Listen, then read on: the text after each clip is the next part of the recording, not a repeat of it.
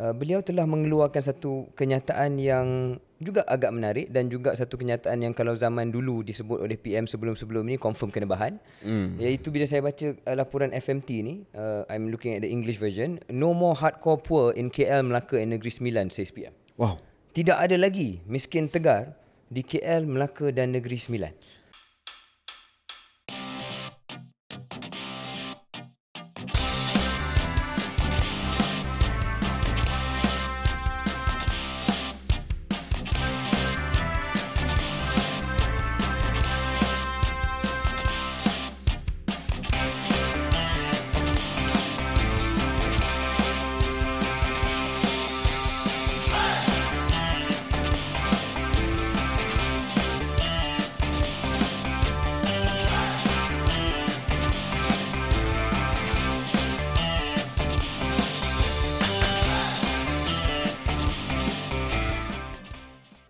Assalamualaikum. Selamat datang ke episod terkini episod 84 keluar sekejap bersama saya Syaril Hamdan.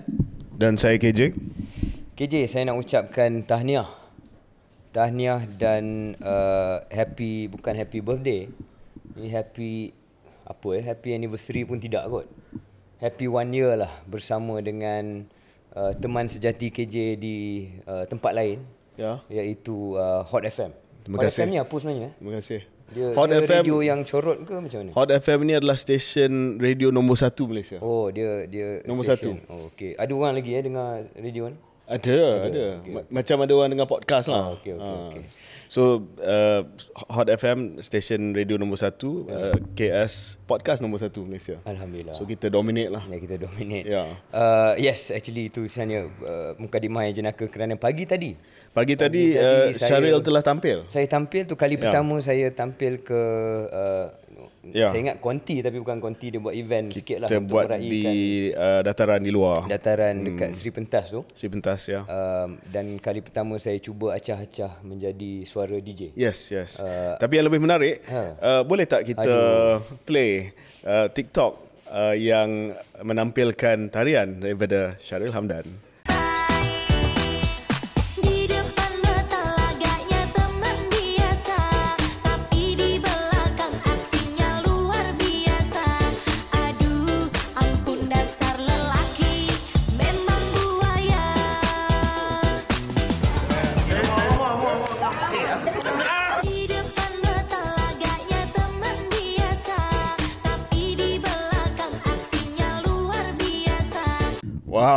Okay. Wow, Okay. not bad. Not bad. I Boleh don't lepas. know, I eh? don't know. I don't know about that. I'm Boleh sure I'll lepas. get. Yeah. Yeah. But just uh, secara ringkas Syaril, uh, saya sangat berterima kasih kepada uh, tim yang ada di Hot FM bukan hanya AG Johan dan Fafau yang menjadi uh, co-presenter saya dalam uh, kru Backpast tetapi semua bos-bos producer-producer yang ada kat sana Nazri, Shah, Ijal, Kril Eh, semua lah. Dia orang tak sponsor KS. Tak, this is personal lah. Oh, you okay, don't mind, okay. you don't mind. Ah, okay, eh, sure, tapi sure, dia banyak yeah. bantu kita. Audio Ah. Plus kita ada Oh, dalam okay, Audio okay, Plus. okay, okay. Uh, sebab uh, bagi peluang kepada saya dan uh, uh, kita pun ada uh, apa uh, staff Dwi Alam juga macam, Oh, yeah. macam Faz Betul, uh, ya. betul, betul, Uh, betul. Moonlight dia. Moonlight, moonlighting, moonlighting. Moonlight dekat KS. Uh, ya, yeah. uh, tapi um, macam saya sel- selalu sebut, KS punya demografik dengan Hot punya demografik ni lain. Hmm. Ya, uh, KS ni mungkin mereka yang nak dengar tentang benda-benda yang berat Hmm. uh, dan Hot FM ini adalah uh, satu pentas untuk saya stay in touch dengan Hmm. the mass market lah,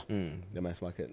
Do you think you're in touch with the mass market? Uh, I think I'm more in touch with the with the mass market dan uh, ramai yang yalah macam di KL Podfest tu dia orang datang jumpa kita kata masa dulu I tak suka you now I suka you uh, so I get I, I, I get I get a lot of that Yeah, in in yeah. in Hot FM obviously Eh, Untuk makluman masa KL Podfest ada seorang yang datang. Yeah. Untuk makluman penonton lah. Dia kata dulu benci sangat KJ ni. yeah uh, not you not no, no, dia, and everybody me. love me. you know. okay Yeah, sorry I don't have that Yeah. problem.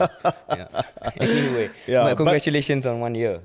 uh, this this keeping in touch with uh, the popular sentiment I think is important for apa yang kita buat di KS Sure. sebab bila kita memahami what is happening in the national conversation that is not heavy then ada uh, sedikit ada sedikit uh, ruang untuk kita uh, juga memahami dalam satu isu yang berat how Yep. people may respond to it. Betul. The mood music lah. Ah, the mood uh, music. I think of that's the- a, yeah. that's a great uh, way of looking at it. Yeah. Ya. Ya. Kita punya satu tahun KS ni bila? Ada Satu orang tahun cakap saya KS 28 Februari, betul ke? Berapa? Sat- Oh, Satu hari satu bulan hari Mac. bulan Mac. Oh, satu hari bulan Mac. Satu Pilot bulan kita Februari. I see. Ha? Pilot satu Mac. Pilot satu Mac eh? Oh, okay.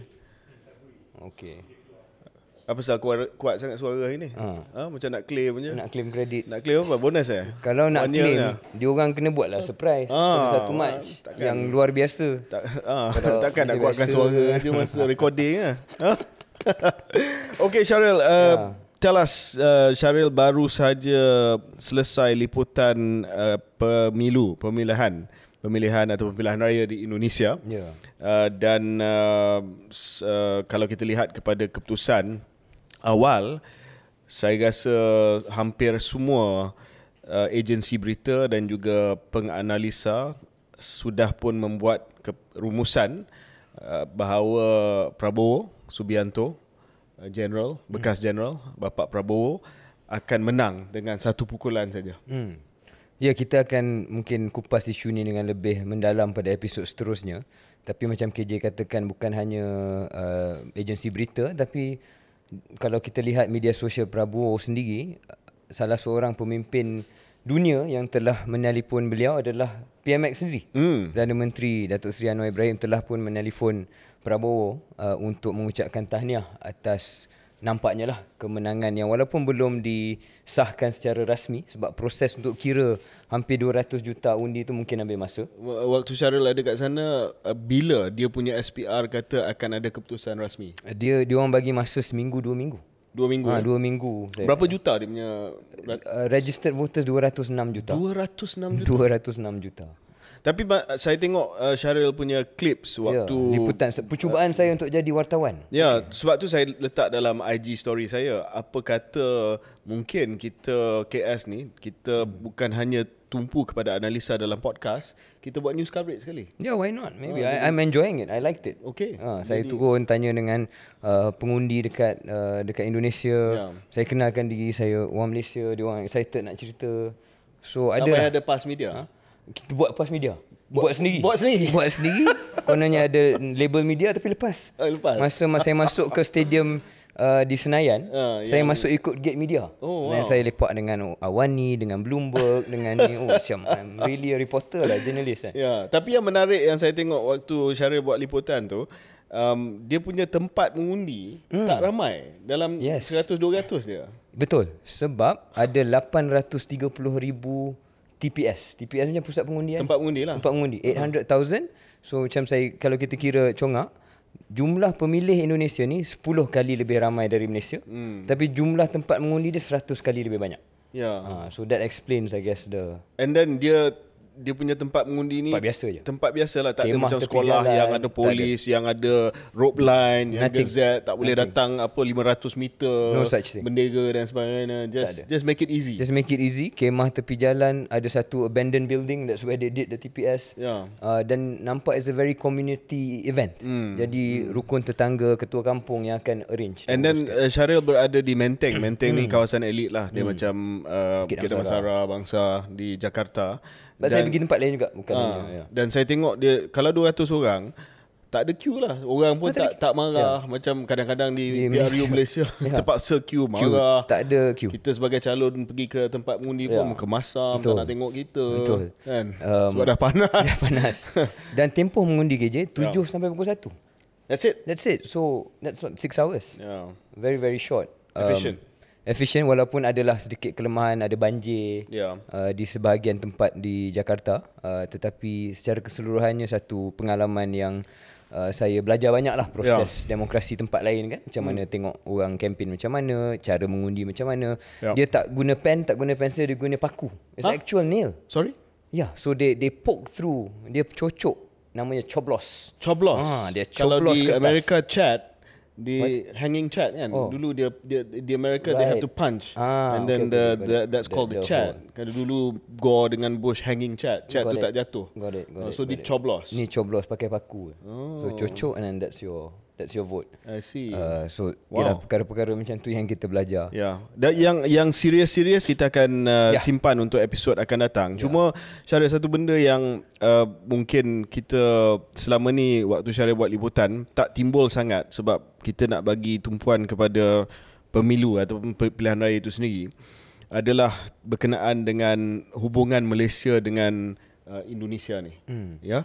Uh, dan apakah ia akan berubah uh, dengan bapa Prabowo sebagai presiden ya kita selalu kata beliau adalah seorang yang uh, memang kenal Malaysia pernah belajar di sini di Victoria Institute VI maybe Syaril sebelum kita tutup bab Indonesia ni tiga benda uh, bagi saya lah you hmm. can agree or add or subtract hmm. yang mungkin menjadi keutamaan dalam hubungan bilateral antara Malaysia dan Indonesia ni pertamanya sudah pasti adalah uh, hubungan uh, batasan sempadan kita. I'm I'm going for the hot button issues lah. Sebab ini uh, terutamanya baru ni ada treaty antara hmm. Malaysia dan Indonesia dan timbul soal kedaulatan negara. Yang kedua adalah apa yang diistilahkan uh, sebagai TKI, I think TKI, hmm. tenaga kerja Indonesia. Yep. Uh, of course foreign workers, migrant workers uh, Indonesia di sini dan layanan yang diberikan kepada mereka dan ketiga of course adalah bilateral economic relations hmm. between Malaysia uh, and Indonesia. So mungkin kita boleh kupas untuk minggu Ya. datang uh, the three issues ni lah. Okey, yang saya kalau saya boleh tambah ialah juga peranan uh, Malaysia dan Indonesia kalau hubungannya lebih baik dalam isu-isu serantau, isu Hmm. Myanmar Ya. maupun isu global, isu Gaza dan sebagainya yang akan berterusan uh, Ya. dan kalau ada kerjasama yang lebih baik uh, mungkin boleh ada suara yang lebih uh, sepadu kerana kalau kita se- tengok mungkin uh, Presiden Jokowi tidaklah um, nak kata tak mesra tapi dia dia lebih domestic focus lah. Mm. Saya rasa dia punya mm. hubungan dengan Malaysia okey, tak adalah tak bagus tapi tak juga menjadi satu perkara yang sangat-sangat positif macam SBY dulu mungkin ada sedikit Yup. berbanding dengan Jokowi a bit a bit more domestic focus mungkin dengan Prabowo hopefully benda tu lebih baik. And then untuk analisa dalam episod yang akan datang Syaril kalau boleh Syaril uh, Hmm, sebab saya tengah buat lagi dia. buat, buat sedikit kajian berkenaan dengan breakdown demografi uh, uh, undi tu. Sebab saya difahamkan Hmm. macam uh, Jakarta Prabowo tak menang. Ya, hmm. kawasan-kawasan elit, kawasan-kawasan di mana pendapatan dia lebih tinggi, uh, hmm. uh, pendidikan dia lebih tinggi uh, dan dia usia dia lebih uh, lanjut, uh, mungkin Prabowo punya populariti tak sehebat. Ya. Uh, di saya kawasan-kawasan akan buat lain. ya let me let me go and check the numbers a little bit. Okay. Tapi uh, ya, saya harap akan uh, nantikan uh, kapsul dokumentari ringkas dan juga perbincangan lebih lanjut soal pemilu ni nanti. But well done. Congratulations. Thank you. Uh, Thank I'm you. very I happy it. with your, your adventure. Yeah. And that, that we paid for it. Uh, okay. That I proved it. Yeah. Okay, alright. Um, in other news, hari ini uh, disahkan, disahkan hari ini bahawa uh, pertumbuhan uh, ekonomi Malaysia pada tahun 2023 uh, telah pun disahkan oleh DOSEM Jabatan Perangkaan pada paras 3.7 Hmm. Setelah uh, setelah suku tahun keempat punya figures dah dikeluarkan secara uh, rasmi iaitu pada 3 berapa 3% 3% dan ini adalah satu pengumuman yang boleh dikatakan tidak menepati sasaran. Ya. Dan ini bukan uh, pandangan KS, ini adalah fakta. Kerana sasaran yang telah pun dibuat oleh kerajaan adalah 4 hingga 5% Ya. bagi keseluruhan tahun 2023. Uh, namun demikian uh, dah official, dah sah bahawa pada tahun 2023 we have missed the official target of 4 to 5% and we only grew by 3.7% dan untuk suku tahun keempat, suku tahun yang terakhir bagi tahun 2023 juga uh, consensus figure daripada pakar-pakar ekonomi adalah 3.4%. Namun demikian uh, kita hanya mampu untuk tumbuh uh, 3% KDNK kita. Um, okay, first reaction uh, Syaril dan uh, saya minta Syaril bagi ulasan.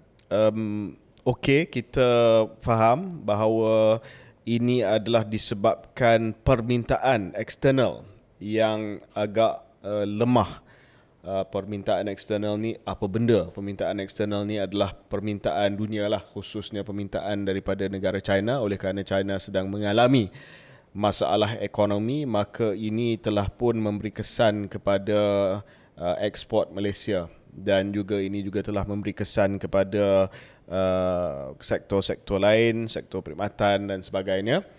Um, but tetapi adakah Syaril rasa kerajaan mampu buat lebih uh, untuk memastikan bahawa kita telah menepati sasaran? Adakah ataupun adakah ini segala-galanya disebabkan faktor luaran?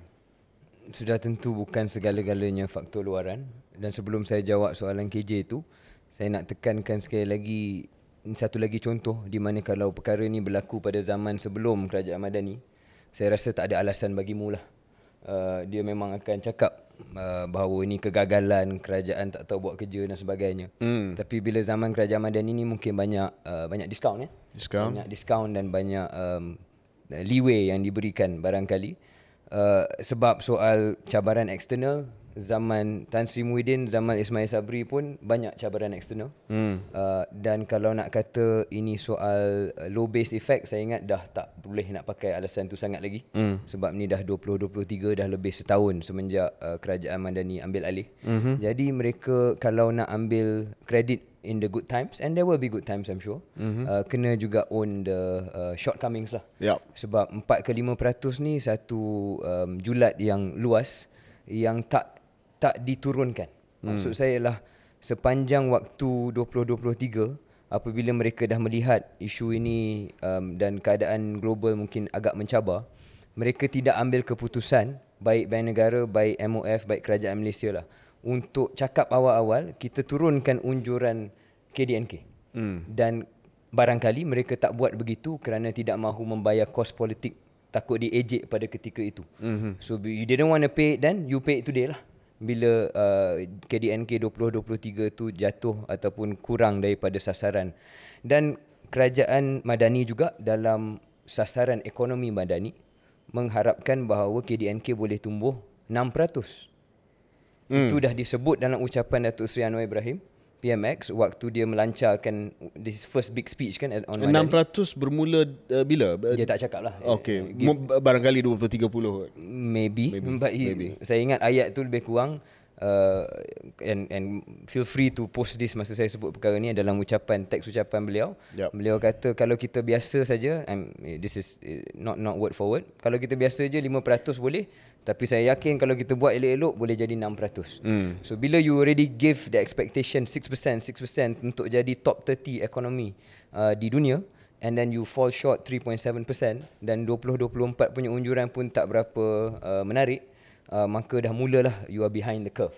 Ya. Uh, jadi saya rasa that something that uh, perlu di diterima dan mungkin perlu ada penyesuaian dari segi komunikasi dan expectation management. Ya. But to your original question, yes, bukan nak kata ni salah kerajaan ke apa benda ke, tapi mungkin apa yang mereka perlu buat dan fikirkan adalah uh, bagaimana uh, realize investment uh, untuk memastikan bahawa ada pelaburan yang telah diumumkan itu benar-benar direalisasikan dan akan membantu kepada pertumbuhan KDNK dan uh, melihat sama ada perancangan untuk mengurangkan dan rasionalisasi subsidi akan memberi tekanan kepada consumption. Ya. So if you are assuming that consumption might be suppressed because of SST naik 8%, uh, because of uh, apa ni? Uh, of uh, subsidy rationalisation, then what can you do dalam soal domestic investment itu untuk make up the difference lah. Hmm. So mungkin itu yang perlu difokuskan dan KJ pun pernah menaikkan soal uh, pelancongan. Ya, um, pelancongan untuk pastikan ada uh, aliran tunai dari luar pun dalam sektor pelancongan. So that's another you know two three things that mungkin boleh dibuat untuk tahun 2024 untuk pastikan the KDNK figure doesn't fall so far behind. Ya, uh, private consumption telah pun menurun 4.2% uh, daripada 4.6% pada suku tahun ketiga jadi dia turun kepada 4.2% uh, pertumbuhan masih lagi uh, ada growth private consumption. Tapi saya risau apa yang Syaril kata tadi dengan adanya pelbagai cukai uh, yang sama ada dinaikkan ataupun telah pun diperkenalkan dengan uh, rasionalisasi subsidi benda-benda yang uh, Yang kita sokong. kita sokong kita sokong caveat dia kita sokong. Tetapi benda ni akan memberi kesan kepada private consumption. Confirm. Dan saya rasa sebahagian besar daripada pakar ekonomi mengakui bahawa private consumption uh, akan ada uh, penurunan dari segi pertumbuhan dia dan kalau kita tengok kepada faktor-faktor luaran let's be specific about faktor-faktor luaran yang telah menyebabkan pertumbuhan KDNK Malaysia ini uh, perlahan sedikit berbanding dengan suku-suku tahun yang lebih awal berbanding dengan suku tahun keempat yang baru saja diumumkan. Let's look at the the the issues here. One, uh, kalau kita tengok kepada uh, geopolitical risk, uh, it's still there. Hmm. It's still there. Ya, dan saya tidak yakin bahawa risiko geopolitik ini akan uh, tamat dalam tempoh yang terdekat. Hmm. Uh, walaupun ada perbincangan uh, di Timur Tengah uh, yang telah pun dipelopori oleh Qatar, Amerika Syarikat dan sebagainya, apa yang kita nampak reality on the ground daripada liputan yang datang daripada Rafah dan sebagainya adalah uh, pembunuhan genosid all out daripada Israel dan juga risiko uh, konflik ini boleh melimpah ke tempat lain Ya. yang melibatkan uh, negara lain. So on geopolitical tension saya nampak bahawa it's still going to be there. Uh, tight monetary policy saya nampak masih lagi tidak ada sinar di hujung terowong. Walaupun mungkin kita dah selesai uh, dengan uh, kenaikan kadar faedah terutamanya di Amerika Syarikat oleh US Fed dan sebagainya uh, tetapi apa yang kita melihat sekarang adalah kesan daripada kenaikan itu telah menyebabkan beberapa negara maju masuk recession hmm. so sebagai contoh I think uh, Japan is in recession now UK Yep. is in recession now Yep. so uh, uh, mungkin itu adalah kesan daripada kenaikan tetapi kita tak dengar lagi bahawa akan ada usaha dan iltizam daripada central banks untuk menurunkan uh, kadar faedah. At least that's the impression that I get. Dan kalau kita tengok kepada um, global tech down cycle dan juga uh, tech war antara Amerika Syarikat dan dan China, uh, ini masih lagi tidak uh, selesai. Ya. Jadi uh, walaupun itu memberi peluang kepada Malaysia tetapi dari segi the macro environment masih lagi uh, agak negatif sentimen dia dan keempat adalah of course China. Sebab kalau kita tengok antara masalah kita adalah ekspor kita uh, jatuh 8% untuk tahun lepas uh, dan Malaysia telah pun uh, apa berdepan dengan masalah terutamanya external demand untuk elektronik E&E sektor kita disebabkan masalah di di China. So saya, dan kita telah cover ni dalam episod yang lepas China masih lagi mengalami masalah. China mengalami sekarang masalah yang uh, kalau kalau dulu hanya satu sektor saja sektor hartanah, sekarang ni sektor uh, dia punya uh, pasaran saham hmm. dan uh, tidak belum lagi nampak seolah-olah ada usaha daripada Xi Jinping dan juga kerajaan uh, CCP di China untuk memikirkan satu stimulus bagi keluarkan China daripada masalah yang dihadapi oleh mereka pada waktu ini. Hmm. I, I'm saying this specifically by identifying these three four factors by saying that the external environment is still not positive untuk Malaysia. And will remain so Uh, remain so. for quite some time. Yeah, For so- at least the rest of the year. Kalau dia tak boleh fikir benda lain, then uh, You're looking at 3% yes, thereabouts. yes, yes, Yeah. three percent or thereabouts. Yeah. Okay. Okay. Mungkin kita break seketika dan kita akan kembali dengan perbincangan berkenaan dengan Kongres Ekonomi Bumi Putra.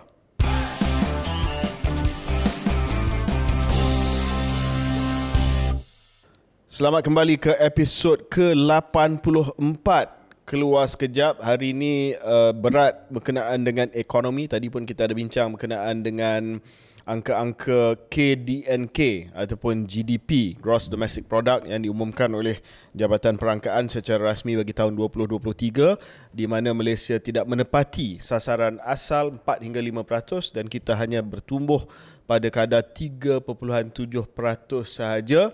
Dan kita teruskan sebab pada 14 hari bulan Februari uh, PMX kita Datuk Seri Anwar Ibrahim merasmikan majlis pra peluncuran. Masih lagi ada majlis-majlis pra-pra ni. Ingat ini zaman-zaman feudal dulu saja. Majlis pra peluncuran ataupun pelancaran dalam bahasa Melayu Kongres Ekonomi Bumi Putra 2024 yang akan diadakan pada 29 Februari hingga 2 Mac di Putrajaya.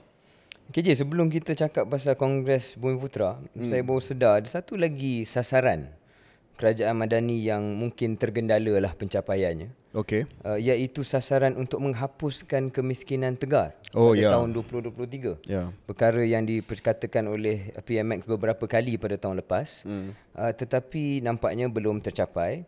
Cuma dalam tak tercapai itu, uh, beliau telah mengeluarkan satu kenyataan yang juga agak menarik dan juga satu kenyataan yang kalau zaman dulu disebut oleh PM sebelum-sebelum ni confirm kena bahan mm. iaitu bila saya baca uh, laporan FMT ni uh, I'm looking at the English version no more hardcore poor in KL Melaka and Negeri Sembilan says PM Wow.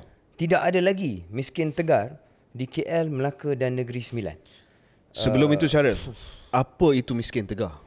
Uh, Kita bagi explainer sikit lah. Ya, kalau kalau ikut um, definisi miskin tegar ni of course you kena pilihlah satu garis pendapatan hmm. uh, barangkali uh, pendapatan isi rumah lah bukan barangkali memang pendapatan Okey. isi rumah Okey. yang akan memberi definisi adakah sesuatu isi rumah itu miskin atau tidak miskin. Ya. Ada satu garis yang dinama paras garis kemiskinan yang saya rasa sekarang ini dalam RM2,500 KJ. Hmm.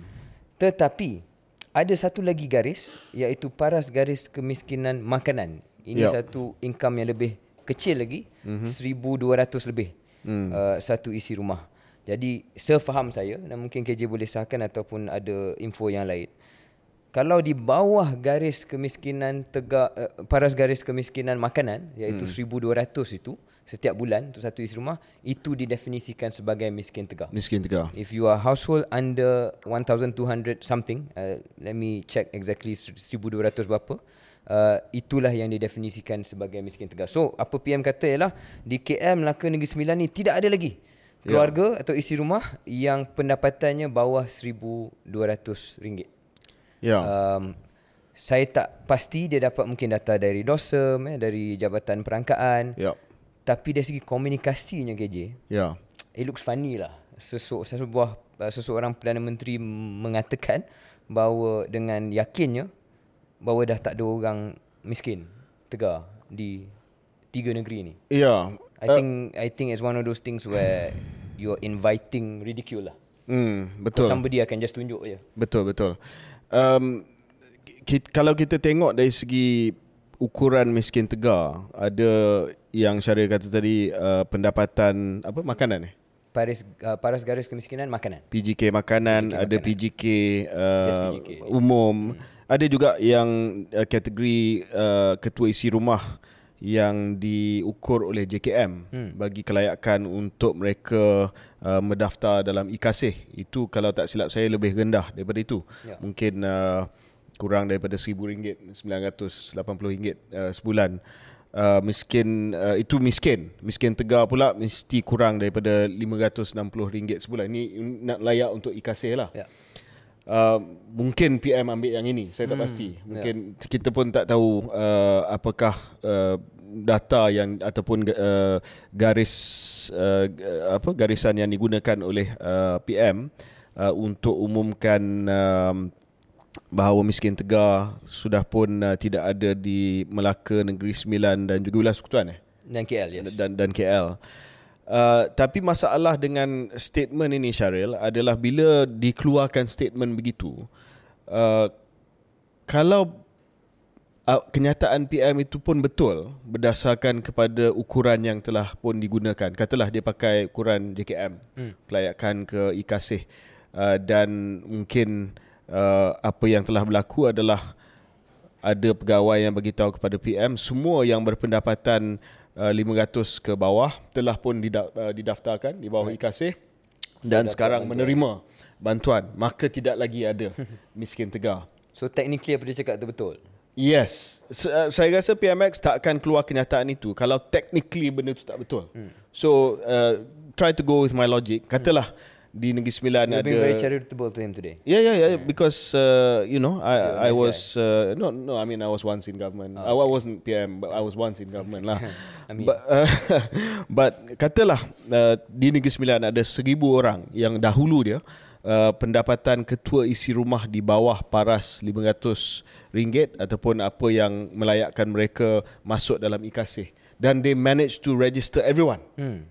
They manage to register. Dia dah check dengan JKK, dah right. check dengan ADUN, dah check dengan wakil rakyat semua, dia dah register dah. Bila dia register tu, mereka layak lah untuk menerima bantuan kerajaan. Hmm. Untuk naik bump yeah. above yeah. apa yang pendapatan mereka dulu. So dia orang go to PM kata, sir, kita dah daftar semua. Hmm. Kita dah check dengan ketua kampung, kita dah check dengan pengulu, kita dah check dengan adun-adun, dengan wakil rakyat, MP semua. Yep. Dah tak ada siapa dah yang uh, bawah uh, apa yang registered garis. yang alamatnya dalam tiga negeri ni. Yes. Itu mungkin apa yang tapi masalah dia Syaril. Uh, saya pernah jadi wakil rakyat tiga penggal. Bila buat kenyataan macam ini, apa yang technically uh, betul hmm. ataupun betul dari segi technical, dari segi statistik dia dengan reality on the ground, apa reality yang kita nampak ni, dia jauh beza lah. Right. Dia akan lari. Ya. Yeah.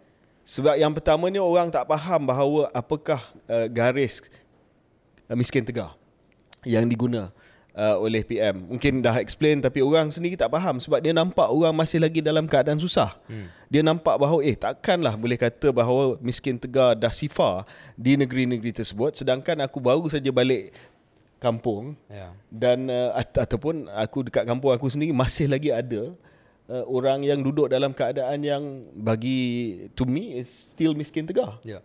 Dan uh, ini juga Syaril adalah satu isu fundamental lah isu fundamental yang sudah pun dibahas dengan uh, panjang lebar dan EPU pun tahu tentang perkara ni bahawa the way we look at poverty is still single dimensional. Hmm. Maknanya pendapatan saja.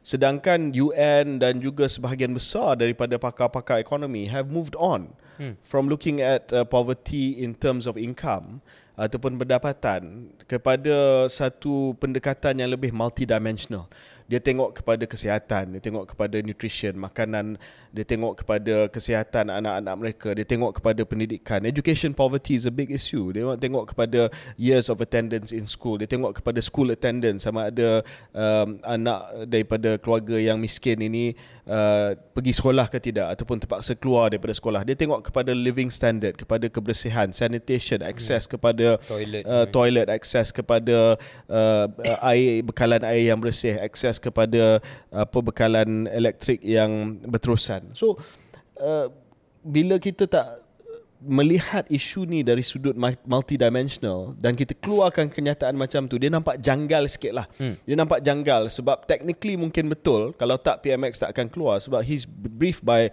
senior officers tetapi reality on the ground apa yang kita nampak dengan mata kasar sendiri yang meliputi multidimensional poverty ni uh, jauh beza.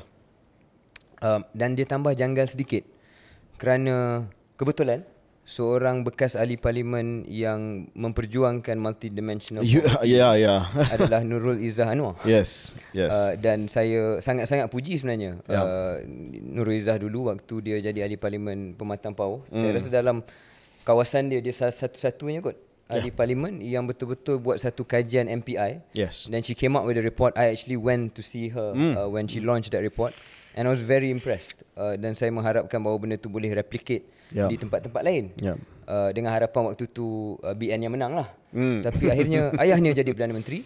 Saya pun kata okey lah. Uh, ayah dia jadi Perdana Menteri mungkin sekarang ni MPI boleh diguna pakai yeah. secara meluas tapi saya tak dengar lagi MPI ini menjadi satu isu atau tema yang digunakan dalam kerajaan madani tapi saya yakin uh, I'm sure Nurizah is still you know very passionate about this dan saya harap benda ni boleh dibawa ke depan yeah. Uh, untuk jadi satu ukuran yang diguna pakai masalah dia Syaril bila kita buat uh, policy formulation dan policy implementation dia sama ada kita nak tick the box ataupun kita nak buat benda yang kita rasa betul dalam keadaan ini this is very interesting Cheryl because mungkin PM dia nak tick the box lah kata oh miskin tegar di uh, Negeri Sembilan ni Melaka di Kuala Lumpur dah selesai. Hmm. Uh, sedangkan apa yang mungkin uh, you know uh, Nurizah dan juga mereka yang lebih uh, prihatin tentang isu sebenar Uh, mereka lebih suka sekiranya we face up to the reality and say and introduce multi dimensional poverty dan kita kata mungkin dari segi pendapatan dari technical dah tak ada lagi dah tetapi dari segi multidimensional The experience and experiential. Yeah, the the problem is still there. You know, you can still tick the box by saying that pendapatan dari segi pendapatan dah kita selesaikan. Semua yang miskin tegar dulu dah didaftarkan di bawah IKASih dan sekarang ini sama ada dapat bantuan ataupun dilatih untuk membantu diri sendiri uh, tetapi kita acknowledge bahawa poverty is more than pendapatan. It's multidimensional. Sure. Okay? Yeah, okay. Alright, Yeah, so let's go back to ni. back, back to uh, Congress. ni bertemakan positif, progresif dan inovatif. Uh, Kongres Ekonomi Bumiputera sebagai landasan penting dalam mencari jalan lebih serius bagi memperkasakan ekonomi Bumiputera khususnya dalam aspek teknologi baru dan pelan futuristik untuk generasi akan datang. Macam dah dengar banyak kali. Uh, ini mungkin usul yang kita tengok di setiap, Perhimpunan, Perhimpunan Agung Agung. AMNO. Ya. Dikitar semula untuk dijadikan sebagai positif, progresif, inovatif. Dululah Pimpinan Agung yang dulu-dulu ada cakap sikit pasal Ah, ni. sekarang dah tak cakap. Dia, dia- sekarang cakap pasal apa benda entah. Okay. Alright, okay. So, what are your apa pandangan Syaril berkenaan dengan Kongres Ekonomi Bumiputera ini? Wajar ke uh, diadakan Kongres Ekonomi Bumiputera? Ataupun adakah kita sudah uh, sampai pasca Kongres-Kongres Ekonomi Bu- Bumiputera ni? Uh, tak, uh, saya saya rasa tak ada salah untuk buat Kongres Ekonomi Bumi Putra dengan harapan ia boleh mencerna, mengeluarkan idea-idea dasar yang boleh diguna pakai oleh kerajaan. Hmm. Jadi saya rasa in that spirit atas semangat itu kita ambil positif dan saya menantilah apakah uh, cadangan-cadangan dasar yang akan keluar. Saya harap dia um, sesuai dengan abad ke-21 uh, sesuai dengan tahun 2024. Jadi Ya. saya suka bila saya dengar macam KJ sebut tadi soal uh, futuristik, ya, uh, teknologi baru. Dia bukan soal 30%. Ya. Bukan Ya. soal kota, bukan soal kontrak. Ya. Uh, me- Benda tu memanglah sebahagian daripadanya tetapi perlulah dibuat dengan cara yang meritokrasi yang saya rasa benda yang PMX juga menjadi sinonim dengan dia dan lebih lah lebih fokus kepada bagaimana memastikan orang Bumi Putra ni terbabit dan berjaya dalam ekonomi baru. That is the hope. Ya, kalau kita tengok dari segi pengumuman yang telah dibuat oleh kerajaan uh, perpaduan di bawah PMX Datuk Seri Anwar uh, tahun lepas dan juga tahun ini, banyak dari segi perancangan dan juga blueprint yang telah pun diumumkan adalah bersifat general, bersifat umum, ya, tidak ada sentuh tentang uh, satu golongan dan sebagainya, which is the way it should be. Namun demikian, agenda ekonomi putra ini adalah satu perkara yang menjadi aspirasi nasional. It's a national agenda. Hmm. Ya, memang uh, ada dalam segala rancangan Malaysia bahawa selain daripada pembangunan ekonomi untuk semua bangsa, semua kaum di Malaysia ini ada program khusus untuk pembangunan ekonomi Bumi Putra. Maka setelah diumumkan beberapa roadmap dan juga blueprint, contohnya uh, the Madani uh, Economic Blueprint, uh, NETA ataupun uh, uh, National Energy Transformation Roadmap uh, dan juga pelbagai lagi roadmap-roadmap yang telah pun diumumkan, dia mestilah datang dengan komponen Bumi Putra. Jadi saya setuju dengan apa yang pun dirumuskan oleh Syaril tadi bahawa ini bukan uh, satu usaha untuk mengambil daripada kaum lain tetapi bagaimana dalam usaha kita membangunkan industri dan juga sektor baru contohnya sektor renewable Hmm. Contohnya bila kita kata kita akan wujudkan lebih banyak lagi syarikat-syarikat yang terlibat dalam industri renewable energy uh, dan kita akan wujudkan green jobs. Bagaimana penglibatan syarikat-syarikat terutamanya syarikat SME Bumi Putra dalam rantaian nilai ini. Betul ke tidak Syaril? Uh, sangat sangat sangat tepat apa yang KJ Ya. katakan. Apakah latihan yang akan diberi Yes. kepada anak-anak muda It- Melayu dan Malaysia Ya. untuk uh, mendapat pekerjaan dalam sektor-sektor ini? lanjutan apa yang KJ baru kata tadi, hmm. saya tengok 10 kluster Kongres Ekonomi Buputra ni. Ya. Dia ada 10 kluster lah. Daripada daya saing perusahaan, penguasaan teknologi, Felda dan tanah wilayah, sosioekonomi Bumi Putra Sabah, sosioekonomi Bumi Putra Sarawak. Jadi bukan hanya Melayu tapi Bumi Putra Sabah Sarawak juga. Industri halal semua ni okey. Yang saya paling excited sekali yang antara yang atas tu, reformasi pendidikan dan modal insan, institusi pendidikan teknikal dan latihan vocational TVET menjadi pilihan kerjaya utama. Dua hmm. kluster tu Yup. yang saya sebut tadi, education and skills lah kan. Yes. Uh, and I, I think benda itu yang yang mungkin akan menjadi faktor yang terbesar dalam mencapai apa yang telah disebut KJ tadi iaitu bagaimana memastikan pembabitan dan keterlibat, keterlibatan komuniti Bumi Putra dalam agenda ekonomi nasional dalam sektor-sektor baru, sektor-sektor yang kalau tidak ada pemerkasaan diberi dari segi kemahiran, mungkin mungkin uh, tidak sangat familiar ataupun tidak sangat mudah untuk orang Bumi Putra masuk dan berjaya. Dari segi keseluruhan lah. Ini kadang-kadang bila kita cakap macam ni orang kata eh apa pula dengan tak boleh berjaya sedangkan ada company ni, apa pula tak boleh berjaya sedangkan ada individu itu. Tak, kita bercakap dari segi angka yang meluas uh, yang lebih representatif uh, kepada sesuatu komuniti itu. Jadi saya har- saya rasalah uh, daripada pengalaman sikit melihat kongres-kongres serupa pada tahun-tahun sebelum ni KJ uh, sebelum jadi ahli politik, semasa jadi ahli politik, selepas jadi ahli politik antara perkara yang Uh, saya harapkan boleh berbeza kali ini ialah a real roadmap on the on the skills element for for young Bumi Putras. Yeah, I think two for me. One is skill elements for young Bumi Putra dan yang kedua uh, roadmap pemerkasaan syarikat SME Bumi Putra.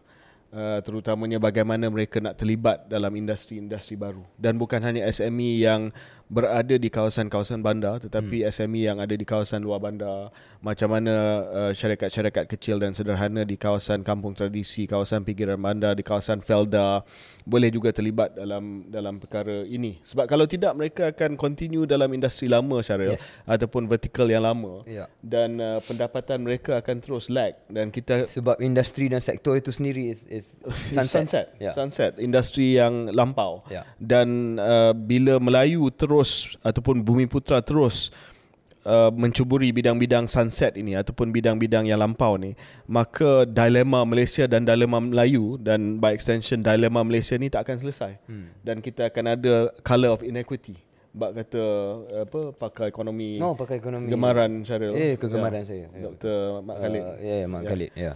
Yeah, Um, there will be. I mean, Yeah, you know. yeah, yeah, no, that's fair. Yeah, no, fair point. So we support we support this KEB dan Yes. kita akan watch closely lah apakah rumusan KEB ni. Just last question KJ on point pasal SME ni. Macam mana kita nak pastikan pemerkasaan itu, agenda pemerkasaan itu tidak terluncur kepada benda yang tak patut.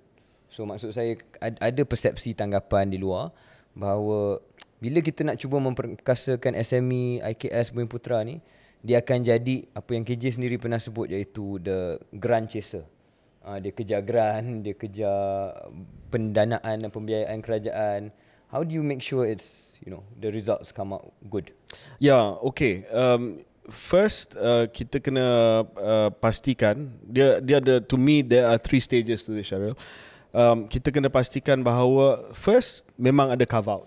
So dalam apa saja projek macam contoh uh, bila dibuat MRT dulu hmm. uh, Datuk Sri Najib dia panggil sebagai carve out. Walaupun dulu sebelum-sebelum Najib pun uh, saya rasa dah ada carve out but he gave it the name lah carve out. So dia kata kalau MRT project ni kita carve out 30% dan kita bagi kepada Bumi Putra uh, untuk compete on merit hmm. ya so maknanya uh, dalam satu projek besar katalah government nak buat projek besar uh, sama ada uh, apa energy battery storage battery storage or whatever it is Uh, dia akan jemput semua vendor dan dia akan kata okay 40 30 40 50% untuk Bumi Putra then you compete lah so one is make sure that uh, dah memang ada cover out ya hmm. supaya Bumi Putra SME terutamanya uh, mereka yang baru mencuburi bidang ini uh, boleh ada peluang untuk bersaing. Yang kedua, uh, after you carve out is uh, some hand holding lah.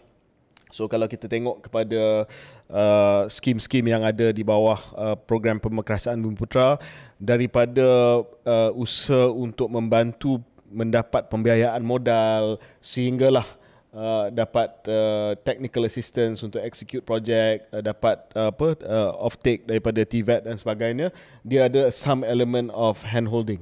Tetapi untuk memastikan bahawa apa yang Syaril kata tadi tidak ada uh, mereka yang salah guna ataupun mereka yang uh, terus minta talian hayat, hmm. there has to be a graduation from this. So saya selalu sebut bahawa mesti ada graduated approach hmm. kepada bantuan DEB actually. Huh? Kepada dasar ekonomi baru in general probably. Well, kita tak pernah uh, sebut graduated ini sebab um, bila kita tak sebut bahawa once you are Reach a worth standing stage. on your own, hmm. That means you have to uh, Let be go. seen to let go lah. Hmm. Uh, Be seen to let go. Uh, ada syarikat yang let go.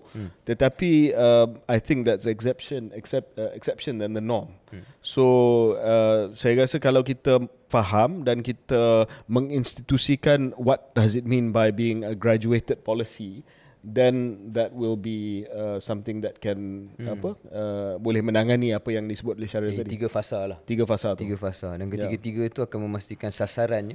Ya. Macam kalau graduated tu kalau kita lepas bila kita dah berjaya, Ya. bukannya kita melepaskan hak atau kepentingan Bumi Putera sebab kita bagi ruang kepada Bumi Putera lain Yes. yang memerlukan dan mungkin daripada kita, juga boleh jadi payung kepada bumi putera lain. Yeah. which some of course have been Yeah. but not enough. Yeah. Kalau kita tengok kepada uh, yalah participation ya penglibatan bumi putera dalam sektor-sektor yang yang uh, penting. Hmm. Syaril, ada satu benda hmm. yang tak ada dalam kluster ni yang saya tak pasti benda ni patut ada dalam uh, apa Kongres Ekonomi Bumi Putra ataupun tidak. Mm-hmm. Dan ini adalah berkenaan dengan simpanan dan Simpanan juga Bumi Putera. dan juga social security. Bagaimana nak memastikan Bumi Putera tak tercicir? Ya, sebab kalau kita tengok ini semua pendidikan, pembangunan, hmm. penciptaan kekayaan, penguasaan korporat Uh, tetapi selain dia, and then ada dua lagi kluster socio-ekonomi Putra Sabah dan Sarawak. Itu yang paling dekat lah yang saya boleh uh, saya boleh tengok ada kaitan dengan isu yang saya rasa perlu juga kita bincang iaitu uh, keselamatan sosial Ya. keselamatan sosial satu tajuk besar keselamatan sosial uh, rakyat Malaysia tetapi yang khusus untuk KAB ni adalah keselamatan sosial Bumi Putra. Saya bagi contoh. Baru ni kita dah bincang dalam KS sebenarnya berkenaan dengan isu pencen yang masih lagi tidak ada uh, kata putus sama ada kerajaan nak membawa reformasi kepada sistem pencen kerajaan ataupun tidak. So dengan mudah saya nak rumuskan sekali lagi bahawa kerajaan telah mencadangkan satu cadangan yang telah pun dibuat oleh Khairi Jamaluddin di KS pada tahun lepas iaitu Dan klaim. dan klaim uh, tidak lagi ada pemberian pencen kepada pegawai ataupun kepada penjawat awam tetap yang baru yang ada di dalam kerajaan sekarang ni kita tak sentuh ya kalau mereka dah ada dalam kerajaan sekarang ni dah ada dalam perkhidmatan tetap kita tak sentuh tapi bagi pengambilan baru daripada X date daripada D day maka mereka tidak lagi akan diberikan pencen seperti mana yang diberi kepada uh, penjawat awam tetap hari ini tetapi mereka akan diminta untuk membuat caruman KWSP hmm. ataupun uh, EPF. So coming back to that, I thought it would have been a great opportunity Syaril untuk KAB ni walaupun ini isu yang ialah uh, melibatkan semua bangsa bukan hanya orang Melayu tapi reality dia 90% I think probably of our uh, penjawat awam uh, Bumi Putra Ya. uh, Malays so they could have easily brought it in here uh, dan jadikan ini sebagai satu uh, usul resolusi daripada KAB to show that they support hmm. because uh, I think we have to get real here Syaril yang pertamanya kita memang tak sustainable lah ya tak sustainable saya rasa uh, the pension bill uh, there was a research recently can balloon up to 100 billion over the next uh, 30 years or so hmm. jadi kalau kita tidak pergi kepada satu sistem lain dan kita dah memang ada sistem uh, ni ada uh, that that uh, that option it's it's KWSP Ya. It's KWSP. So now apa yang kita kena fikirkan adalah adakah dengan uh, caruman KWSP you will be uh, as well taken care of hmm. as if you did uh, uh, kalau ambil uh, pencen daripada kuap pencen kerajaan lah. Ya. Uh, itu yang kita kena kena bincang. What do you think? uh, kita kena buat congakan Ya. untuk lihat sejauh mana ia boleh menghampiri ataupun kot-kotlah melepasi apa yang akan diterima oleh uh, pencen. Hmm. Uh, sudah tentu kita kena buat andaian-andaian tertentu berkenaan dengan jangka hayat seseorang. Kita kena buat andaian tertentu tentang apakah uh, jumlah gajinya di sepanjang kerjaya profesional dia ataupun kerjaya dia dalam penjawat awam hmm. dan dalam uh, dalam bekerja uh, untuk kita tahu okey setiap bulan dia punya caruman berapa dan caruman daripada kerajaan berapa. Hmm. So bila kita buat congakan-congakan itu saya tak terkejut andai kata and maybe we should do this maybe in the next episode kita check. Uh, saya tak terkejut It's going to be a lot of uh, uh, spreadsheet work here. Yeah, yeah, I'm, I'm, I'm, I do Excel. Yeah, I can do PowerPoint, You, I can are do you, Excel. you're doing it or I'm you the gotta ask Excel. Iman to do it? I think these things I have to do lah. You have to do. Yeah, I don't know if we have the bench for Excel Yeah. calculations. I, I, I from time to time I Oh, use yeah, Excel. Yeah, yeah, yeah. Oh, you, you were an investment banker one, From uh, time to long time, yeah. I can do peop, uh, PowerPoint. as well. Okay, yeah. okay, okay. I'm Although I pretty- just you know farm it out nowadays. anyway, to yep. AI. Yeah. Uh, what was I saying? Yeah, saya kita, kita buat congakan, kita Okay. tengok um, betapa Why don't you explain what is the congakan that we want to do? What, Yeah. what, what is it that we're talking okay, about so here? kalau pencen kita ambil yang mudah dulu. Pencen ialah tak silap saya dalam 60% je. Yup. Daripada last drawn salary Hmm. daripada gaji yang terakhir, lebih kuranglah 60%. Uh, untuk caruman EPF, uh, dia akan kita akan carum 11% daripada kita dan majikan dalam eh, dalam kes ni kerajaan akan carum 12%. Yep. Uh, isunya ialah gaji kita bermula daripada umur contoh 23 tahun, 24 Ya. tahun. Ya. Kita mungkin mula dengan gaji 3000 lah. Yep. Dan kita tamatnya kukutlah boleh tamat jadi gajinya 20000. Yep. Tapi dia punya on the way tu 3000 tu naik jadi 3500 jadi Yes. 4000 Yes. so we make certain assumptions andaian itu apakah gaji purata dalam tempoh 30 tahun dia bekerja uh, dan dari situ kita ambil 25% Hmm. atau uh, sorry 23% dan dari situ kita boleh congak berapakah uh, simpanan dan juga compounding interest faed compounding ni bahasa Melayu apa Uh, Faedah. faedah berganda. faedah berganda Betul eh? dengan andaian Huh? Oh, yeah. That's what I said. dengan Dia pun nak suara dia masuk. Okey. Dengan andaian bahawa uh, dividen KWSP ni kalau kita tengok dalam 20 tahun kebelakangan ni dalam 5 ke 6%. Ya. Uh, so kita buat andaian-andaian tersebut dalam Microsoft Excel Yes. dan kita akan dapat mungkin satu angka. Uh, dan saya yakin antara pendengar-pendengar uh, kita KWSP tahun 2022? Tahun 2022 ialah tak silap saya 5.35% Conventional. Untuk konvensional. Ya. Syariah mungkin bawah 5%. Hmm. Uh, but yeah, conventional 5.35 tak Not silap bad. saya lebih baik daripada ASB. Ya. Uh, so kalau kita tersebut. ada apa pendapatan extra, Ya. kalau kita nak buat asset allocation, Ya. tak payah cari orang lain lah. Letak masuk, EPF. Masuk dalam EPF je. Ha. Ya, tak senang. EPF. Senang. That's, that's a not not bad. Not bad. You just have to accept that you won't be able to withdraw it until you will withdraw it sooner than I can. Yeah. Just by Yeah, yeah, yeah. Maybe, maybe. But uh, Yeah. bukan ada But- uh, ada pengumuman mungkin akan Ya, ada saya kan? rasa uh, bulan depan Hmm. adalah awal bulan depan mungkin pengumuman dividen, Dividen, untuk ah, tahun okay. 2023 Okay. untuk KWSP. So kita tengoklah adakah mungkin ada peningkatan daripada 5.35 tahun lepas. Hmm. Uh, kita tengok macam mana. Tapi apa yang KJ bangkitkan itu saya rasa bukan hanya soal pencen tapi berbalik pada Kongres Ekonomi Putra ni soal simpanan lah. Ya. Soal simpanan dalam KWSP pun even if we don't touch the issue of pensions KJ saya rasa memang mungkin ialah ada peluang sebenarnya dalam KEB ni saya yakin it's not too late kalau dia orang mendengar untuk menambah Hmm. uh, sub cluster ke talk about bagaimana Bumi Putra punya simpanan simpanan dan uh, keselamatan sosial, keselamatan sosial, social ni security. boleh diperkasakan. Uh, kerana kita tahu daripada pengeluaran KWSP zaman COVID uh, yang tiga kali itu Ya. kebanyakan besarnya adalah dari kalangan orang Melayu Bumi Putra. Yup. Dan komuniti Bumi Putra lah satu-satunya komuniti uh, yang telah simpanannya telah berkurang Ya. semenjak pengeluaran COVID berbanding dengan komuniti-komuniti lain. So it's getting worse. Uh, jurang antara Bumi Putra dan bukan Bumi Putra dari segi keselamatan sosial itu. Ya, satu lagi Syaril balik kepada KWSP ni. Um, Syaril kata tadi dalam uh, nada yang mengejek saya yang saya akan uh, keluarkan KWSP saya jauh lebih awal daripada Syaril. Hmm. Um, but I think KWSP has announced plans for a third account. Sekarang ni ada account satu, ada account dua. Account satu ni tak boleh sentuh, account dua yang apa uh, kebanyakannya yang kena rate itu.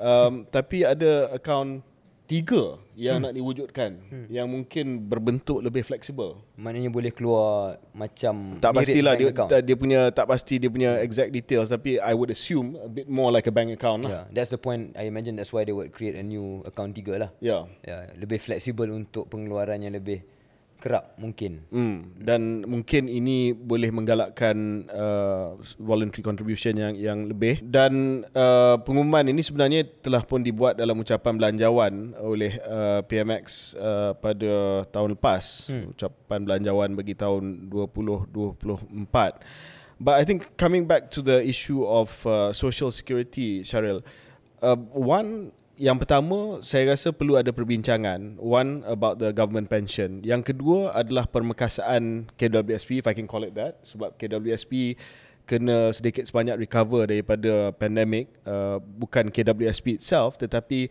the accounts mm. berapa ramai yang sekarang ni uh, berada pada paras yang sangat-sangat bahaya di mana mereka tak boleh survive uh, setahun dua pun selepas uh, mereka sampai Ya. ke usia untuk keluarkan uh, simpanan mereka daripada KWSP dan ketiga for the longer term um, how do you encourage more people to have uh, a decent nest egg dalam KWSP I think those are the three things. Hmm. dan mungkin selepas kerajaan ada sedikit breathing room Uh, katalah dia dapat buat subsidy rationalisation katalah dia berani untuk memperkenalkan semula GST dan katalah kerajaan melepaskan juga uh, penstrukturan pencen ni supaya sebahagian besar daripada mereka yang dapat auto pension ni uh, tidak lagi layak pergi ke, kepada KWSP kalau dia nak simpan pencen pun just for the really uh, lower grade apa government servants yang hmm. mungkin tak ada pilihan lain dan kena bagi pencen uh, seperti mana yang saya sebutkan tadi. Tetapi uh, untuk top up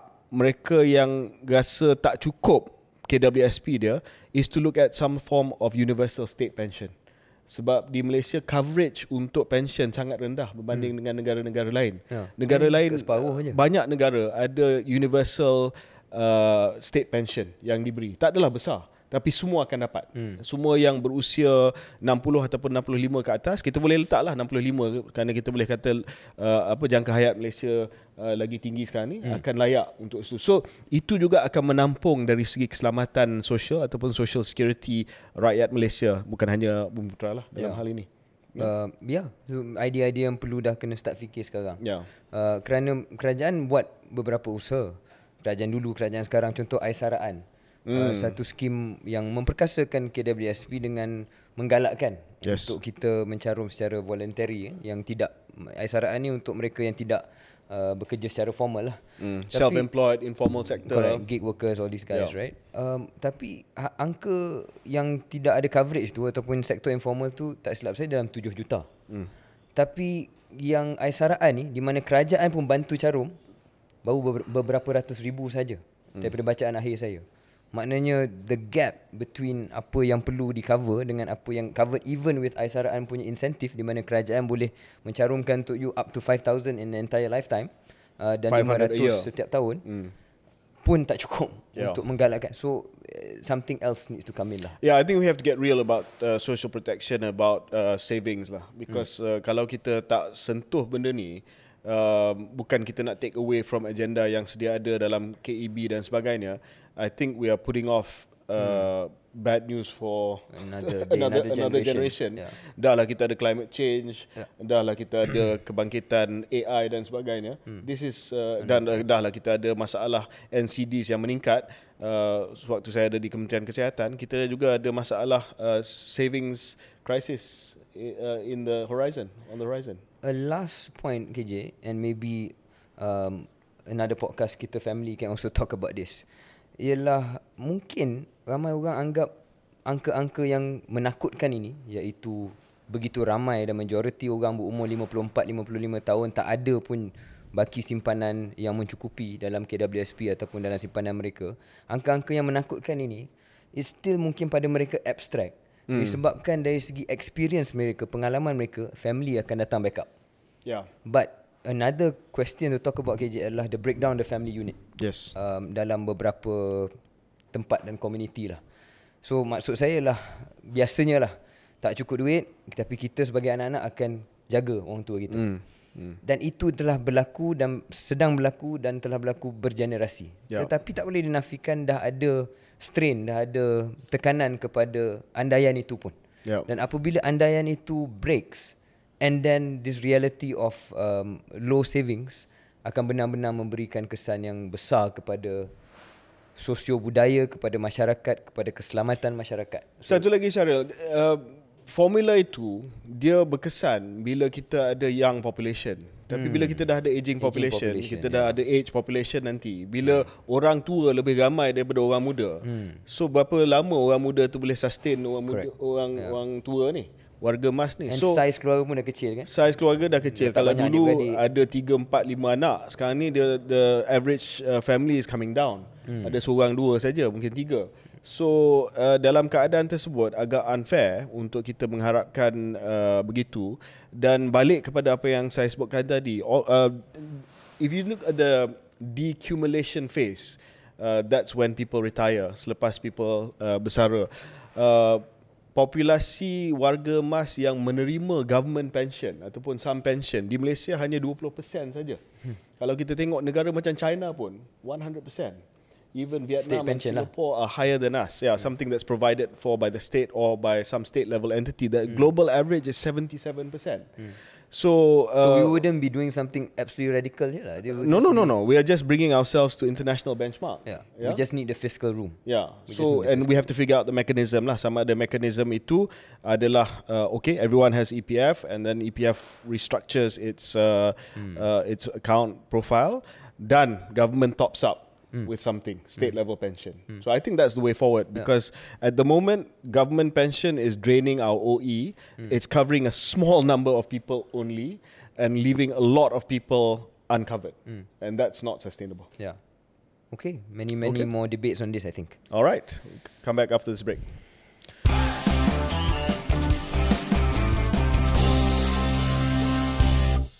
Selamat kembali ke episod 84 Keluar Sekejap. KJ, uh, KJ ingat tak dulu uh, segala-galanya adalah One Malaysia? Ada klinik One Malaysia. bangsa, kita satu negara. Kita satu matlamat. Suara Suara out daripada pemilu. Oh, Anyway. bayang muka bosku. okay, anyway. uh, ya okay. Um, ya, segala-galanya One Malaysia lah waktu tu. Aha. Sekarang ni um, ada Ada. uh, percubaan, ataupun permulaan untuk mungkin menjenamakan perkara-perkara asas dan perkara-perkara yang akan digunakan oleh kebanyakan Yes. rakyat Malaysia Yup. sebagai jenama madani. Hmm. Jenama madani uh, terkini ialah beras madani ke je? Beras putih Malaysia Madani to Oh, give sorry. it its exact title. Oh, okey okey okey. Ya. BPMM. BPMM. Beras putih Malaysia Madani. Yes. Bagi menggantikan kategori beras putih tempatan SST Yup. dan import SSI di pasaran negara ini. So Yup. dulu SST SSI uh, dimaklumkan oleh pengurusi jawatan kuasa uh, menangani harga makanan dan kos hidup Nakol Datuk Syed Abu Hussein ni ahli parlimen yang ni eh. Dia ahli Yang parlimen Bukit Bukit Gantang. Ha. Uh, asalnya AMNO uh, pergi ke Bersatu hmm. dan sekarang ni bersatu, masih Bersatu Ya. sebab Akta Lompat Parti tapi sudah mengisytiharkan sokongan kepada Dan PMX kesetiaan. dan telah pun dilantik sebagai pengurusi jawatan kuasa berkenaan dengan sara hidup ataupun NAKOL. Ah. NAKOL. Dia pengurusi jawatan kuasa di bawah Nakol kot sebab Nakol masih PM kan? I think so. Oh, okay. Ah, Sorry. so Pengurusi di bawah Ya, NAKOL ya, lah. Saya pun Okay. silap baca tadi. Ya, Ya, ya. di Ya, bawah betul, Nakol. betul. Yap. Uh, so Datuk Syed Abu Hussein dia kata uh, bahawa penetapan harga siling baru bagi beras yang kita sebut tadi beras putih Malaysia Madani mm-hmm. berkuat kuasa 19 Februari. Yes. dan akan berada di pasaran bermula 1 Mac. Yep. Ialah 10 kg RM30, 5 kg RM15.5 Yep. dan 1 kg RM3.5. Okay. Uh, isu dia Isu dia. waktu diumumkan oleh Datuk Syed Abu Hussein ini pertama ialah tidak jelas adakah ini bermaksud beras SST dan beras import ni dah tak ada Ya. uh, and okay kalau beras import ni tak ada maknanya just stop import Ya. dan segala-galanya hanya boleh beli beras putih Malaysia Madani Hmm. isu keduanya ialah kalau ikut harga ni Uh, SSI ni uh, 10, RM40 bagi kampit-sekampit 10 kilo. Right. So lagi tinggi daripada RM30 ni lah. Hmm. Ya.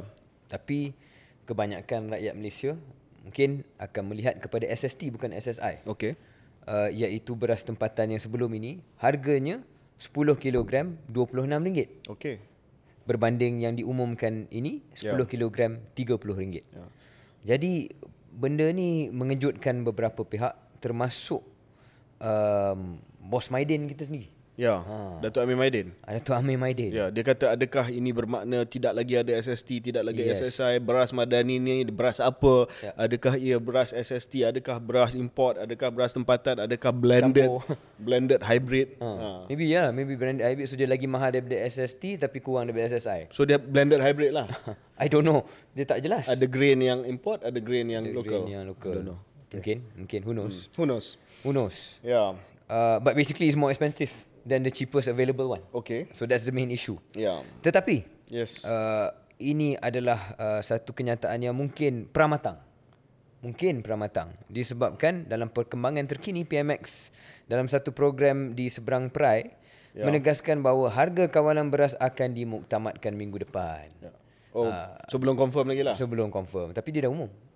Yang si Said, Said, Said Bukit Gantang ni dah okay, dah okay, umum ya. dan uh, media sosial uh, Saya tengok media sosial semalam memang puji beras sam- Madani ni. Hmm, sampai ke langit lah.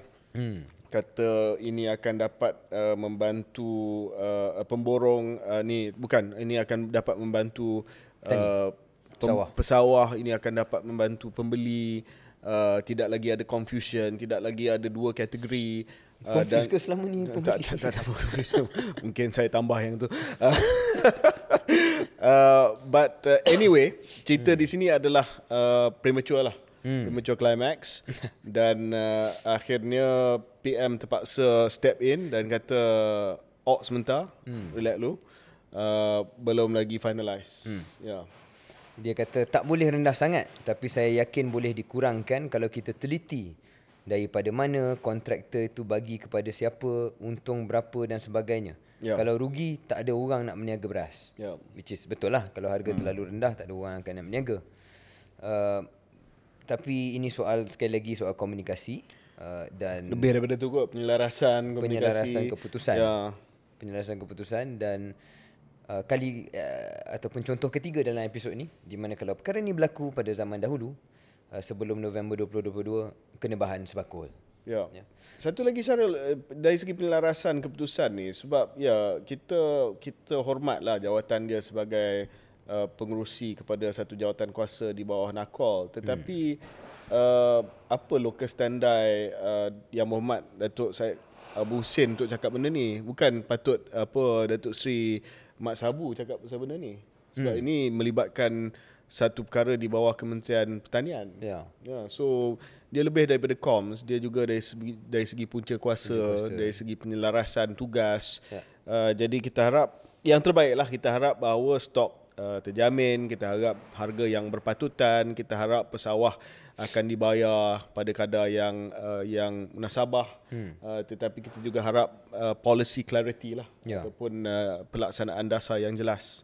Tapi kita tunggu pengumuman daripada Sama ada PM ataupun menteri daripada mak, ya sama ada Mak PM Sabu. ataupun Mak Sabu nanti. Ya. Ya. Okey. Okay, anything else yang kita nak bincang hari ni sebab banyak juga kita dah bincang. Ya, dia okey mungkin kita ambil kesempatan soal beras madani dan kemungkinan bahawa harganya lebih tinggi, harga naik daripada beras SST beras yang sedia ada sekarang ini untuk bercakap secara ringkas tentang kenaikan harga barang lah ataupun kalau tak bercakap tentang kenaikan harga barang pun tadi um, saya dah sebut tentang kenyataan PM mengatakan tak ada lagi orang miskin tegar hmm. di tiga negeri. Hmm. Satu lagi kenyataan yang agak Best. sensasi Ya. uh, yang hebat dan dahsyat ialah um, bagaimana beliau telah mengatakan bahawa untuk harga barang turun apa dia kena apa yang kena berlaku KJ untuk harga barang turun saya pun tengah cari balik statement tu Untuk harga barang turun, uh, Perdana Menteri dah kata rompakan hasil negara dihentikan. hmm so hentikan rompakan hasil negara dan harga barang akan turun Ya, ya. okey Pada eh, dia uh, PMX antara lain uh, sebut bahawa saya quote jadi saya minta kawan-kawan faham mengapa ada kes saya tidak mahu tolak ansur hang makilah berbakul-bakul pun seranglah guna apa pun tetapi saya tidak akan bertolak ansur dari perompak. Hmm. uh, ni maki dan serang siapa yang serang dan maki ni? Dia, dia kata jangan serang aku lah jangan jangan jangan dia lah. ah, jangan hang jangan maki aku. Sebab PM ah, lepas tu dia kata PM dia hmm. kena tegas. Kalau tegas harga barang turun. Okey. Kalau tegas rompakan dapat dihentikan. Okey. Ya. I mean satu nak saya nak defend PMX sikit lah banyak saya defend PMX ni. Hmm. Uh, kadang-kadang headline macam ni tak helpful lah. Because I I I rasa Dia tak cakap ni lah. Dia tak cakap harga barang I, akan I think I understand what he's trying to say. Ya, dia, Dia, dia, cakap kata dua benda yang tak berkait. Ya, yeah, lepas tu dikaitkan jadi headline harga barang akan turun jika rompakan hasil negara dihentikan. Right. Tapi Ah. kalau tengok actually quote dia macam KJ sebut tadi, PM kena tegas. Kalau tegas harga barang turun. Kalau tegas rompakan dapat dihentikan. Ha, dia mungkin benda yang berbeza-beza Beza lah. lah. Dia bagi dua contoh kenapa ketegasan dia sebagai PM adalah sangat-sangat hebat dan penting. Ya, cuma headline macam ni tak helpful lah Ya. kepada kepada PM. Ya. ya. Dan dalam keadaan hari ni di mana um, ada disconnect lah Syaril antara official macam kita sebutkan tadi lah kemiskinan hmm. antara official figures dengan apa nama ni dengan reality on the ground. Hmm. Dan benda ni sebenarnya bukan hanya di di Malaysia. Hmm. Saya dapati bahawa yalah saya dengar podcast eh, daripada peringkat antarabangsa soal disconnect antara official figures dengan apa nama ni reality on the ground ni Ya. dirasai di tempat lain juga. Ya. Kalau kita tengok inflasi semakin menurun di Amerika Syarikat, hmm. tapi bila dia tanya kepada orang biasa, tanya kepada uh, businesses dan sebagainya, they'll say that prices not coming down. Hmm. So the same problem is apa berlaku Facing di any Malaysia government lah. Ha, so dalam hal ini saya rasa yes it's unfortunate. Yes the government can do more di Malaysia ni lah. Tetapi uh, ada kalanya juga it's not uh, just a Malaysia issue. Yeah, okay, yeah, that's fair. Yeah. Uh, that's fair. It's just the, I guess kalau dalam situasi itu dan sesiapa yang jadi kerajaan kena careful dalam posturing dia lah. Yes. Uh, so yes. it has to be you know relatable ataupun apa yang kita claim tu tidak too much, you know, Yeah. overreach. Ya. Mungkin mungkin uh, perompak tu, perompak tu, bab perompak tu. Hmm. Dia boleh uh, go easy sikit lah. I see, yeah. Go easy sikit. Because daripada pelbagai sudut retorik ataupun uh, apa argument hujah mel- melawan perompak ni problematic. Satu nak kaitkan dengan everyday issue. Walaupun saya faham where hmm. PM is coming from hasil negara telah pun tiris, hasil negara pun telah dicuri uh, oleh yang demikian kerajaan tak ada duit untuk uh, menampung kos sara hidup rakyat dan sebagainya. So that's where you make the the the that's where you join hmm. the dots. Hmm. Tetapi orang tak nampak benda tu. Orang tak nampak benda tu yang pertama. Yang kedua hujah perompak ni problematic for other reasons lah. Yang tak- yang tak payah- perlu kita kupas, kita dah kot. dah, dah kupas banyak kali dah. Okay. Uh, Okey. Ada satu yang saya nak update uh, berkenaan dengan Aman Malaysia.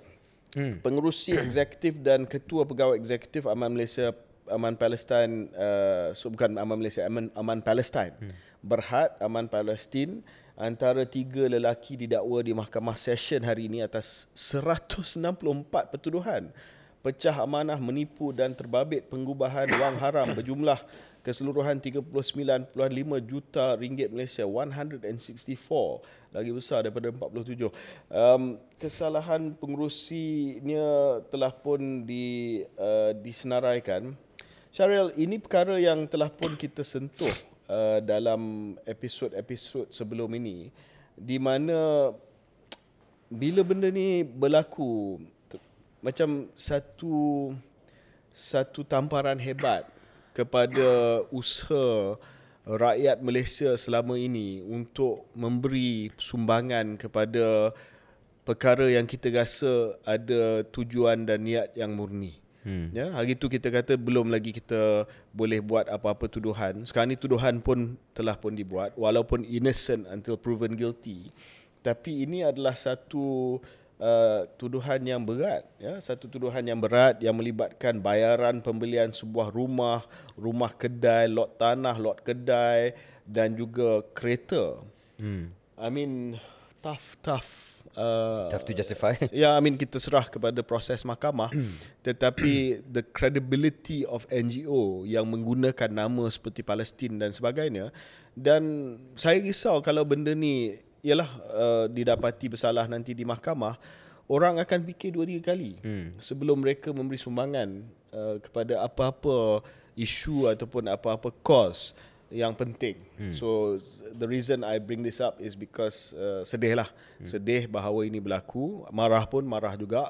Uh, sebab kita masih lagi tengah bersemangat kita tengok apa yang sedang berlaku di Rafah dan sebagainya mungkin akan ada usaha dan kesedaran untuk menyumbang lebih banyak lagi sekarang ni disebabkan tindakan tentera Zionis Israel yeah. menyerang Rafah tapi tiba-tiba keluar isu uh, aman Palestin Mungkin apa yang boleh kita sikit bantu KJ lah Mungkin lepas show ni, lepas recording ni Kita cari NGO-NGO yang uh, above reproach ya, Yang kita tahu Atau yang kita kaji dan kita kongsikan dalam yeah. show kita Ya boleh Man Kita cari NGO-NGO yang audited dan sebagainya Yang tidak ada masalah Yang terbukti Masih lagi sedang Memberi bantuan on the ground Di uh, di Gaza, Gaza. Uh, dan uh, kita show kita share dalam uh, note nota uh, podcast kita. Ya. Ya.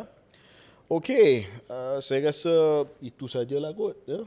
Nak cakap sikit tentang apa yang berlaku kat Rafah ni Ya, maybe. um, Minta maaf Batuk sikit um, Ya Keadaan yang Yang sangat-sangat Tak ada apa lagi yang mengejutkan kot uh, Apa yang Akan dibuat dan Boleh dibuat oleh rejim Zionis dan juga pendukung-pendukung mereka Hmm. Tapi yang terakhir Bagi uh, Penonton kita yang mungkin terlepas berita ni Betul saya yakin ramai yang dah baca. Uh, ram, Begitu ramai Orang Gaza yang terpaksa uh, Pergi ke Rafah Selatan Gaza Setelah berbulan-bulan dibom Setelah berbulan-bulan genosid Jadi Rafah ni kalau bukan nak kata tempat yang selamat kan tapi sepaham saya membaca eh, dia tempat yang relatifnya selamat lah secara relatifnya selamat berbanding dengan uh, ataupun kurang bahaya berbanding dengan the rest of Gaza. Tapi Israel tidak teragak-agak untuk um, meneruskan operasi ketenteraan besar-besaran di Rafah, wilayah paling selatan. Dan saya yakin kita boleh sebut di sini matlamat Israel adalah untuk kosongkan penduduk Palestin dari Rafah. Maknanya kosongkan penduduk Palestin dari Gaza lah. sama ada dengan membunuh ataupun memaksa Mesir untuk buka uh, border dan untuk mereka uh, pergi uh, keluar daripada Gaza dan keluar daripada Palestin. Ya. Dalam erti kata lain ini adalah genocide, ini adalah ethnic cleansing, semua terma-terma yang kita dah dengar dan masyarakat antarabangsa kebanyakannya menerima inilah yang sedang dilakukan oleh Israel. Bagi peringkat Malaysia, seperti biasa kenyataan MOFA yang tegas menuntut Israel menghentikan serangan itu mematuhi segala peruntukan undang-undang antarabangsa. Cuma saya nak sebut kat sini KJ lah betapa uh, lemahnya kuasa penguatkuasaan kita dah tahu tapi saya pun masih lagi nak sebut perkara ni. Apa yang dah dikatakan oleh mahkamah ICJ tempoh hari uh, ternyata langsung tidak memberi kesan walau sedikit pun kepada apa yang Israel nak buat. And that's the tragic thing. Ya, uh, waktu episod ini sedang dirakam uh, akan bermula satu persidangan uh, tergempar di Munich di Germany antara menteri-menteri luar daripada Arab Saudi, Mesir, Qatar, Jordan uh, dan juga daripada Amerika Syarikat, Setiausaha Negara, Secretary of State dan juga United Kingdom, Foreign Secretary David Cameron uh, bersama dengan menteri daripada rejim Zionis daripada Israel. Uh, dikatakan bahawa persidangan ini sangat penting sebab inilah medan di mana uh, Amerika Syarikat dan UK antara dua penyokong terhebat dan terdahsyat uh, Israel akan memberi tekanan kepada Israel untuk menghentikan Tekanan uh, macam mana rasanya? Itulah mungkin tekanan yang saya bayangkan sebelum ini adalah tekanan the only thing they understand which is money. Money Stop and arms. giving money lah. Ya, tapi baru-baru ni kita Ah. tengok Senate Amerika Syarikat telah setuju walaupun tajuk besar dia adalah duit untuk Ukraine. Ukraine, tapi ada juga- uh, sebahagian daripada duit berbilion-bilion US dollar itu adalah untuk Israel. Hmm. Adalah sikit dia akan bagi kepada civilian humanitarian di Palestin tetapi sebahagian besar dia akan bagi kepada Israel. Hmm. Dan selagi Amerika Syarikat tidak uh, apa nama ni Selagi Amerika Syarikat membiayai genocide. That's it. That's it. So like, Funds as long genocide. as Americans fund the genocide, this thing is not going to stop. Yeah. Uh, dan saya juga risau Syaril sebab dalam kerangka ceasefire ni, hmm. uh, saya rasa bahawa ada negara-negara Timur Tengah yang boleh terperangkap. Contoh Arab Saudi. Hmm. uh, mereka akan diberi uh, sogokan hmm. bahawa okay if katalah Amerika Syarikat maklum pada Saudi uh, if we can convince Israel to stop katalah to stop the genocide hmm.